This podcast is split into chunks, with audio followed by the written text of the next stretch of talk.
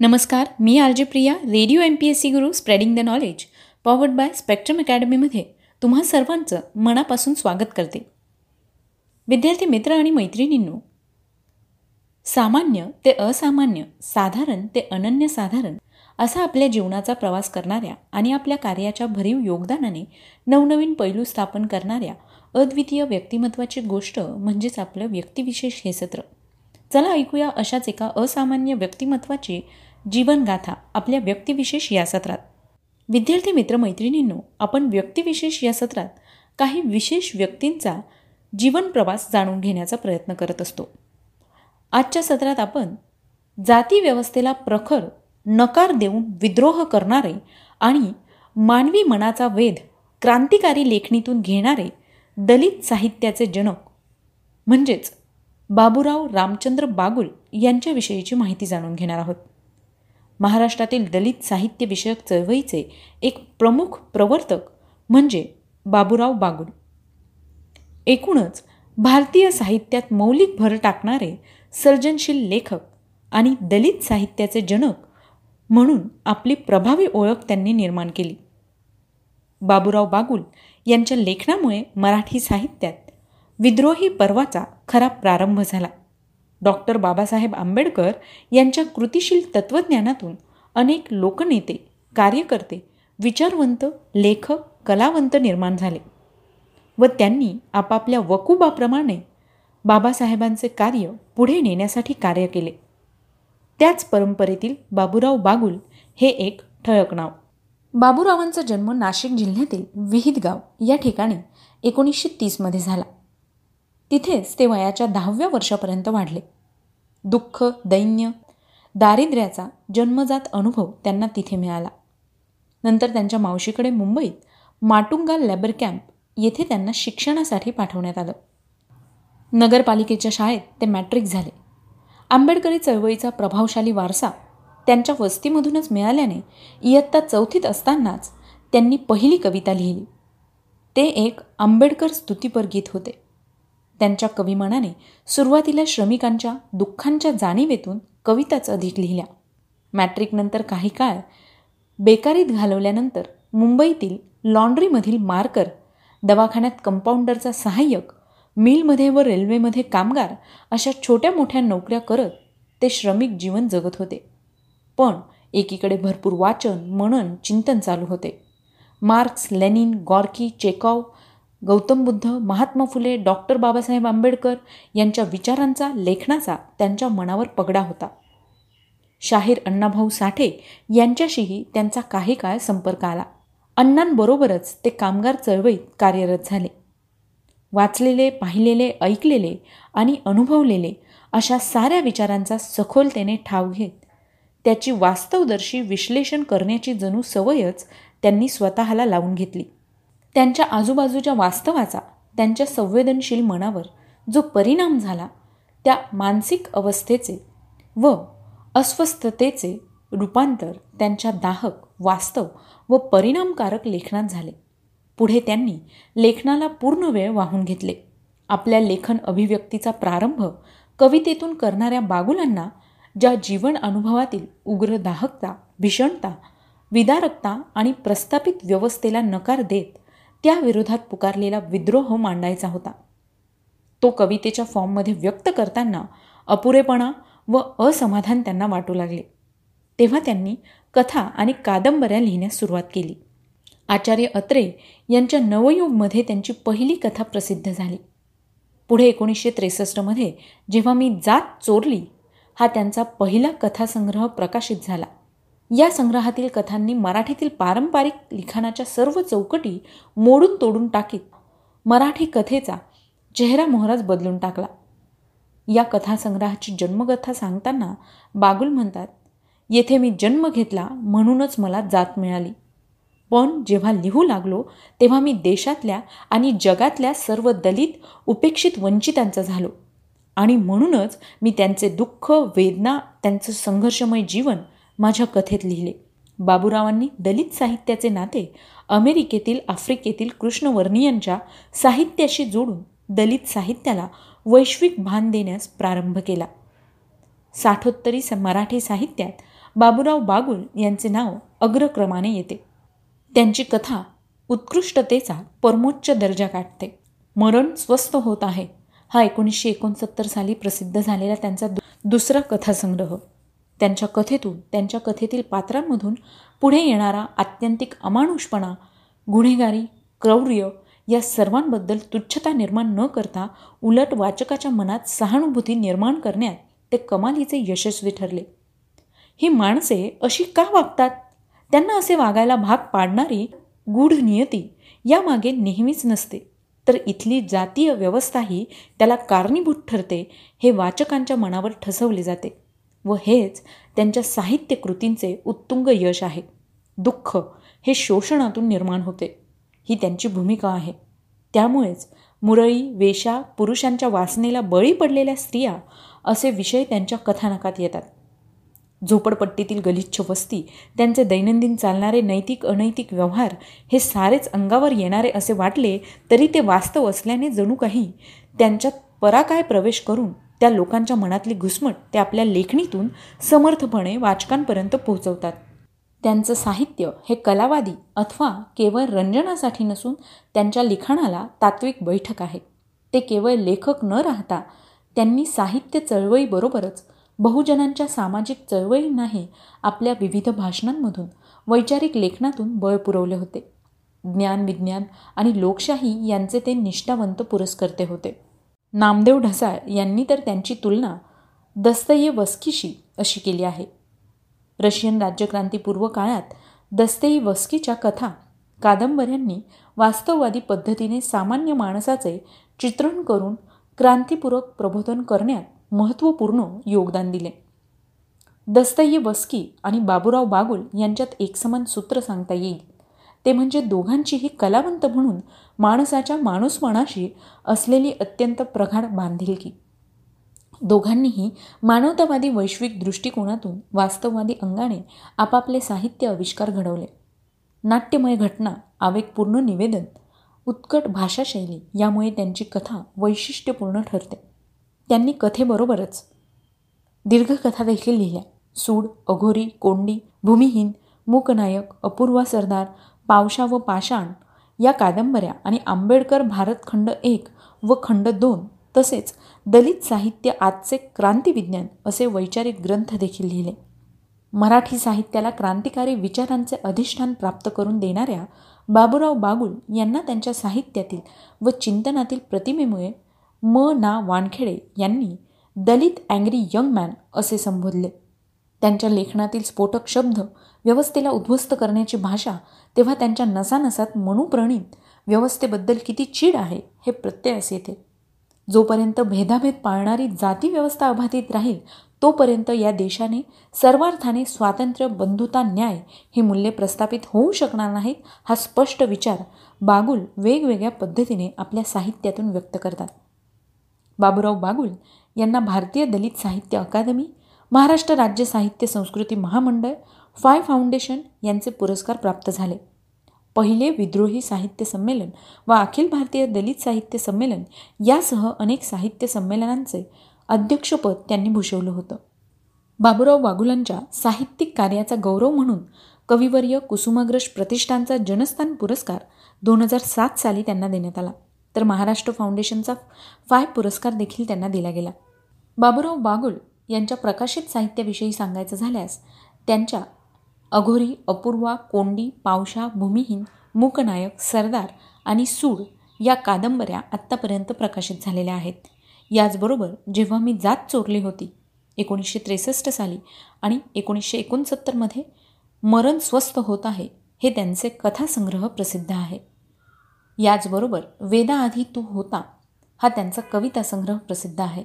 याचबरोबर वैचारिक लेखनामध्ये त्यांनी आंबेडकर भारत खंड एक आणि खंड दोन याचबरोबर दलित साहित्य आजचे क्रांतिविज्ञान हे वैचारिक लेखन देखील केलेले आहे. मराठी साहित्याला क्रांतिकारी विचारांचे अधिष्ठान प्राप्त करून देणाऱ्या बाबूराव बागुल यांचं वयाच्या अठ्ठ्याहत्तराव्या वर्षी दीर्घ आजाराने नाशिक या ठिकाणी निधन झालं.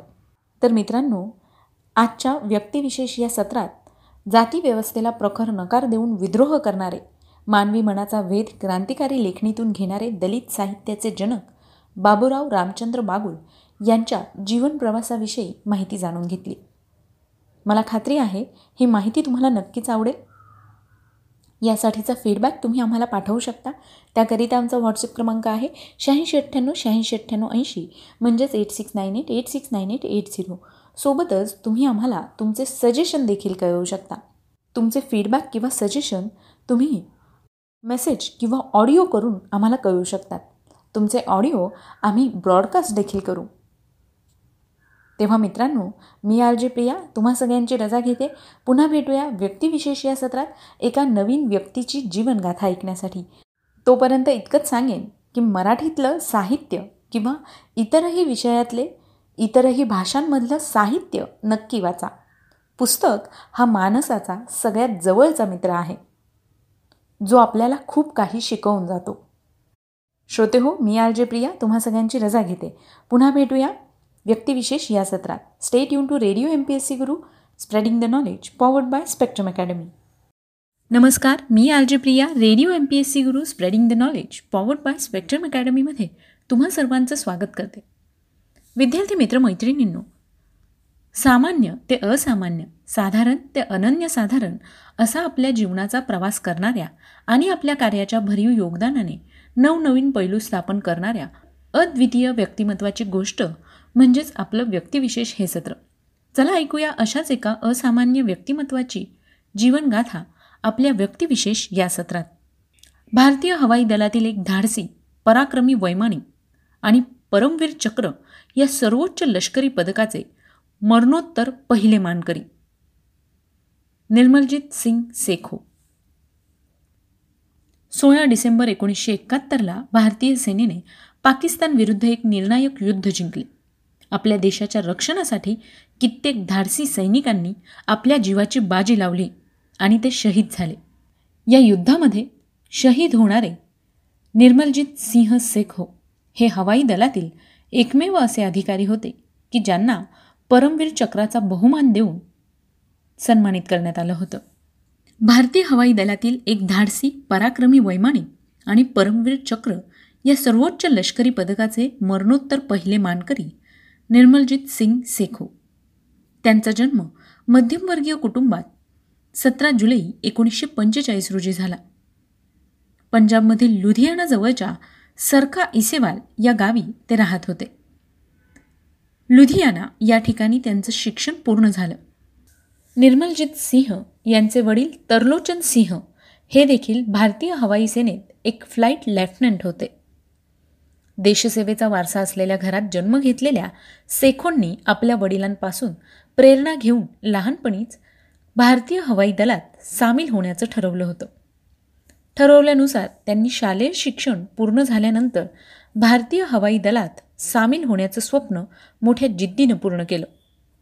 चार जून एकोणीसशे सदुसष्टमध्ये त्यांना औपचारिकरित्या एका पायलट ऑफिसरच्या पदावर ते रुजू झाले.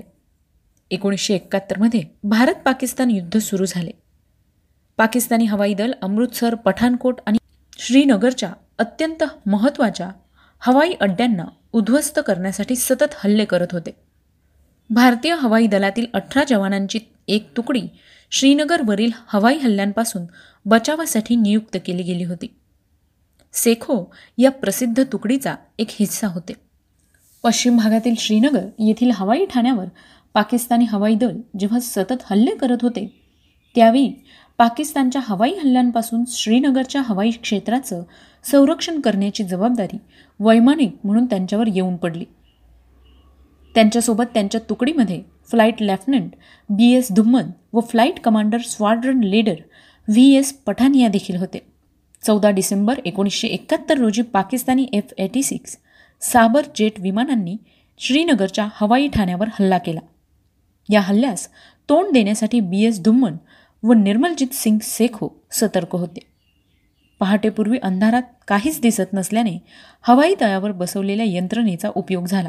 निरीक्षण ठिकाणावरून आलेल्या धोक्याच्या सूचनेनुसार सेखो व धुम्मन शत्रूचा हल्ला हाणून पाडण्यासाठी सुसज्ज झाले होते. या दरम्यान शत्रूच्या एका बॉम्बने धावपट्टी उखडली गेली. त्यातील खड्डे व धोक्याची पर्वा न करता सेखो यांनी आपले विमान आकाशात अक्षरशः फेकले व साबर जेटची साखळी भेदून ज्या विमानतळावर बॉम्बफेक केली होती त्यांच्याशी प्रखर झुंज दिली. त्यावेळी श्रीनगरच्या हवाई तळावरील आकाशात व्ही. एस. पठानिया यांना साबर व नॅट विमानांचा चुरशीचा संघर्ष दिसला. धुळीने व बॉम्ब फुटल्यामुळे निघालेल्या धुरामुळे संपूर्ण परिसर भरून गेला होता. त्यामुळे सेखो यांचा सी ए पी म्हणजेच कॉम्बॅट एअर पेट्रोल नियंत्रण कक्षाबरोबरचा संपर्क तुटला. धुम्मन यांनी सेखो यांना मदत करण्याचा प्रयत्न केला पण तो अयशस्वी ठरला. त्या दरम्यान सेखो यांनी एका साबर जेट विमानाच्या उजव्या पंखाकडील भागावर बंदुकीने गोळ्या झाडल्या. त्यामुळे त्याला आग लागली आणि त्यावेळी सेखो यांच्याकडून संदेश प्राप्त झाला. मी आनंदाच्या रिंगणात आहे पण दोन साबर जेट बरोबर. त्यानंतर दुसरे साबर जेट फुटण्याचाही आवाज झाला. परंतु यानंतर सेखो यांचा रेडिओ संदेश मिळाला तो असा. मला वाटते माझ्यावर हल्ला झालाय. धुम्मन तू ये आणि त्यांचा नायनाट कर. या संदेशानंतर पुन्हा काहीच कळले नाही. आत्यंतिक प्रतिकूल परिस्थितीतही संख्याधिक्य असणाऱ्या शत्रूशी धैर्याने लढत असताना सेखो यांना वीरमरण प्राप्त झाले. आणि त्यावेळी त्यांचं वय अवघं सव्वीस वर्ष होतं. सेखो यांना हवेमध्ये जास्त काळ काम करण्याच्या त्यांच्या अविश्वसनीय क्षमतेमुळे फ्लाईंग बुलेट म्हणून देखील ओळखले जात असे. मित्रांनो ही जी लढाई झाली होती ती हवाई युद्धाच्या इतिहासातील आजपर्यंतची सगळ्यात मोठी लढाई म्हणून ओळखली जाते. सेखोंचे साहस आणि त्यांचा त्यांच्या विमानावर असलेल्या विश्वासामुळे त्यांनी एकट्याने चार सेबर जेटसोबत लढाई केली. देशासाठी आपली निस्वार्थ सेवा आणि शत्रूंच्या विरुद्ध लढण्याच्या या दृढ संकल्पासाठी त्यांना मरणोत्तर परमवीर चक्र या पुरस्काराने सन्मानित केलं गेलं. त्यांच्या पत्नी आणि वडिलांनी हा सन्मान स्वीकारला होता. लढाईमध्ये सर्वोच्च पुरस्काराने सन्मानित होणारे ते एकमेव वायुसेनेतील म्हणजेच हवाई दलातील सैनिक होते. या महान योद्ध्याच्या बलिदानासाठी त्यांना radio M P S C गुरूकडून कृतज्ञतापूर्वक सलाम आणि त्यांच्या स्मृतींची रक्षा करतच त्यांना वीरगती प्राप्त हो. अशा या जिगरबाज उच्चतम धैर्य उत्तुंग शौर्य आणि वैमानिकाचे कसब आणि जिद्द असणाऱ्या निर्मलजीत सिंग सेखो यांचा आज जन्मदिवस आहे. त्याच निमित्ताने आज आपण त्यांच्याविषयीची माहिती जाणून घेतली. मित्रांनो मला खात्री आहे ही माहिती तुम्हाला नक्कीच आवडली असेल. तेव्हा तुमचा फीडबॅक नक्की पाठवा. त्यासाठीच आमचा व्हॉट्सअप क्रमांक आहे शहाऐंशी अठ्ठ्याण्णव शहाऐंशी अठ्ठ्याण्णव ऐंशी. म्हणजेच eight six nine eight eight six nine eight eight zero सोबतच तुम्ही आमच्या radio M P S C Guru आणि स्पेक्ट्रम अकॅडमीच्या फेसबुक आणि इन्स्टाग्रामच्या अकाउंटला लाईक करू शकता शेअर करू शकता आणि फॉलो देखील करू शकता. सो लिसनर्स मी आरजे प्रिया. तुम्हा सगळ्यांची रजा घेते. पुन्हा भेटूया. उद्याच्या व्यक्तिविशेष या सत्रात अशाच एका महत्त्वाच्या व्यक्तीच्या जीवनकार्याविषयीची माहिती घेण्यासाठी.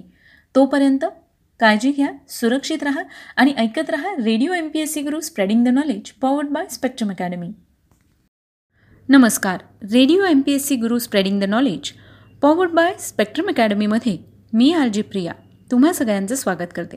विद्यार्थी मित्रमैत्रिणींनो सामान्य ते असामान्य साधारण ते अनन्यसाधारण असा आपल्या जीवनाचा प्रवास करणाऱ्या आणि आपल्या कार्याच्या भरीव योगदानाने नवनवीन पैलू स्थापन करणाऱ्या अद्वितीय व्यक्तिमत्वाची गोष्ट म्हणजेच आपलं व्यक्तिविशेष हे सत्र. या सत्राअंतर्गत आपण कला क्रीडा साहित्य विज्ञान तंत्रज्ञान पर्यावरण अर्थशास्त्र अशा सगळ्याच क्षेत्रात उल्लेखनीय कामगिरी करणाऱ्या व्यक्तींविषयीची माहिती करून घेत असतो. चला तर मग ऐकूया अशाच एका असामान्य व्यक्तिमत्वाची जीवनगाथा आपल्या व्यक्तिविशेष या सत्रात. मित्रांनो आज प्रसिद्ध स्कॉटिश राजकीय अर्थतज्ज्ञ व तत्त्वज्ञ ॲडम स्मिथ यांचा जन्मदिन आहे. त्याच निमित्ताने आज आपण त्यांच्याविषयीची सविस्तर माहिती जाणून घेऊया. ॲडम स्मिथ हे प्रख्यात स्कॉटिश राजकीय अर्थतज्ज्ञ व तत्त्वज्ञ होते. त्यांचा जन्म सोळा जून सतराशे तेवीस रोजी स्कॉटलँडमधील करकॉल्दी या ठिकाणी झाला. त्यांच्या जन्मापूर्वीच त्यांचे वडील वारले. त्यामुळे त्यांचं संगोपन व शिक्षण त्यांच्या आईनेच केलं. सुरुवातीच्या शिक्षणानंतर ते ग्लासोगो विद्यापीठात शिकत असताना त्यांच्यावर फ्रान्सिस हॅशसन या शिक्षकांचा प्रभाव पडला. ॲडम स्मिथ यांनी त्यांच्या हाताखाली नैतिक तत्त्वज्ञानाचा तीन वर्ष अभ्यास केला व नंतर ऑक्सफर्डमधून पदवी घेतली आणि परत कॅरकॉल दिला ते परतले. अभ्यासाबरोबर त्यांनी आपल्या इंग्रजी साहित्यावर व्याख्याने दिली. पुढे ते एडिंबरोला गेले. तिथे त्यांची सतराशे अठ्ठेचाळीस साली डेव्हिड ह्यूमशी मैत्री झाली. ग्लासगो विद्यापीठात स्मिथची तर्कशास्त्राचा प्राध्यापक म्हणून नेमणूक करण्यात आली होती. सतराशे एक्कावन्नमध्ये त्यांची प्राध्यापक म्हणून नेमणूक झाली. तर सतराशे बावन्नमध्ये नीतिशास्त्राचे प्राध्यापक म्हणून ॲडम स्मिथ अध्यापन करू लागले. त्यांचा the theory of moral sentiments हा ग्रंथ सतराशे एकोणसाठ साली प्रसिद्ध झाला. त्यामध्ये त्यांची ग्लासगो विद्यापीठात नीतिशास्त्रावर दिलेली व्याख्याने समाविष्ट होती. काही कालावधीनंतर ॲडम स्मिथ यांनी प्राध्यापकी पेशा सोडला व ते शिक्षक म्हणून काम करू लागले. सतराशे चौसष्ट ते सहासष्ट या कालावधीत ते आपल्या शिष्यांबरोबर युरोपभर फिरले.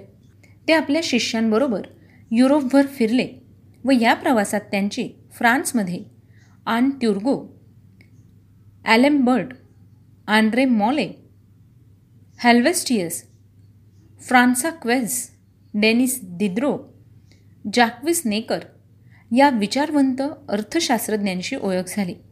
यानंतर पुन्हा ॲडम स्मिथ कॉर्किल्सला परत आले. पुढील नऊ वर्ष आपल्या ग्रंथनिर्मितीत त्यांनी घालवली. त्यानंतर सतराशे शहात्तर साली ॲडम स्मिथ यांचा and inquiry into the nature and causes of the wealth of nations हा ग्रंथ प्रसिद्ध झाला. या ग्रंथामुळे त्यांना प्रसिद्धी मिळाली. त्यांची स्कॉटलँडमध्ये कमिशनर ऑफ कस्टम्स यापदी त्यांना नियुक्ती मिळाली. एडिंबरोमध्ये रॉयल सोसायटीची छात्रवृत्तीसुद्धा त्यांना सतराशे चौऱ्याऐंशी साली मिळाली. त्यानंतर त्यांनी लंडनमध्ये काही काळ बेंजामिन फ्रँकलिनच्या सहवासात घालवला. ॲडम स्मिथ यांच्या ग्रंथातील विवेचन हे श्रद्धा समजुतींवर आधारित होते. स्मिथ यांची तात्विक भूमिका आणि आर्थिक दृष्टिकोन ह्यावर ह्यूमचा प्रभाव होता. तर टक्करच्या व्यापार उद्योगधंदे कर आकारणी यांसारख्या विविध विषयांवर लिहिलेल्या निबंधातून स्मिथ यांनी अनेक कल्पनांचे ऋण घेतले. ॲडम स्मिथ फर्ग्युसन या स्मिथ पूर्वीच्या लेखकाने सांगितलेल्या कर आकारणीच्या तत्वांवरूनच स्मिथ यांना त्यांच्या कर कसोट्यांची कल्पना सुचली होती.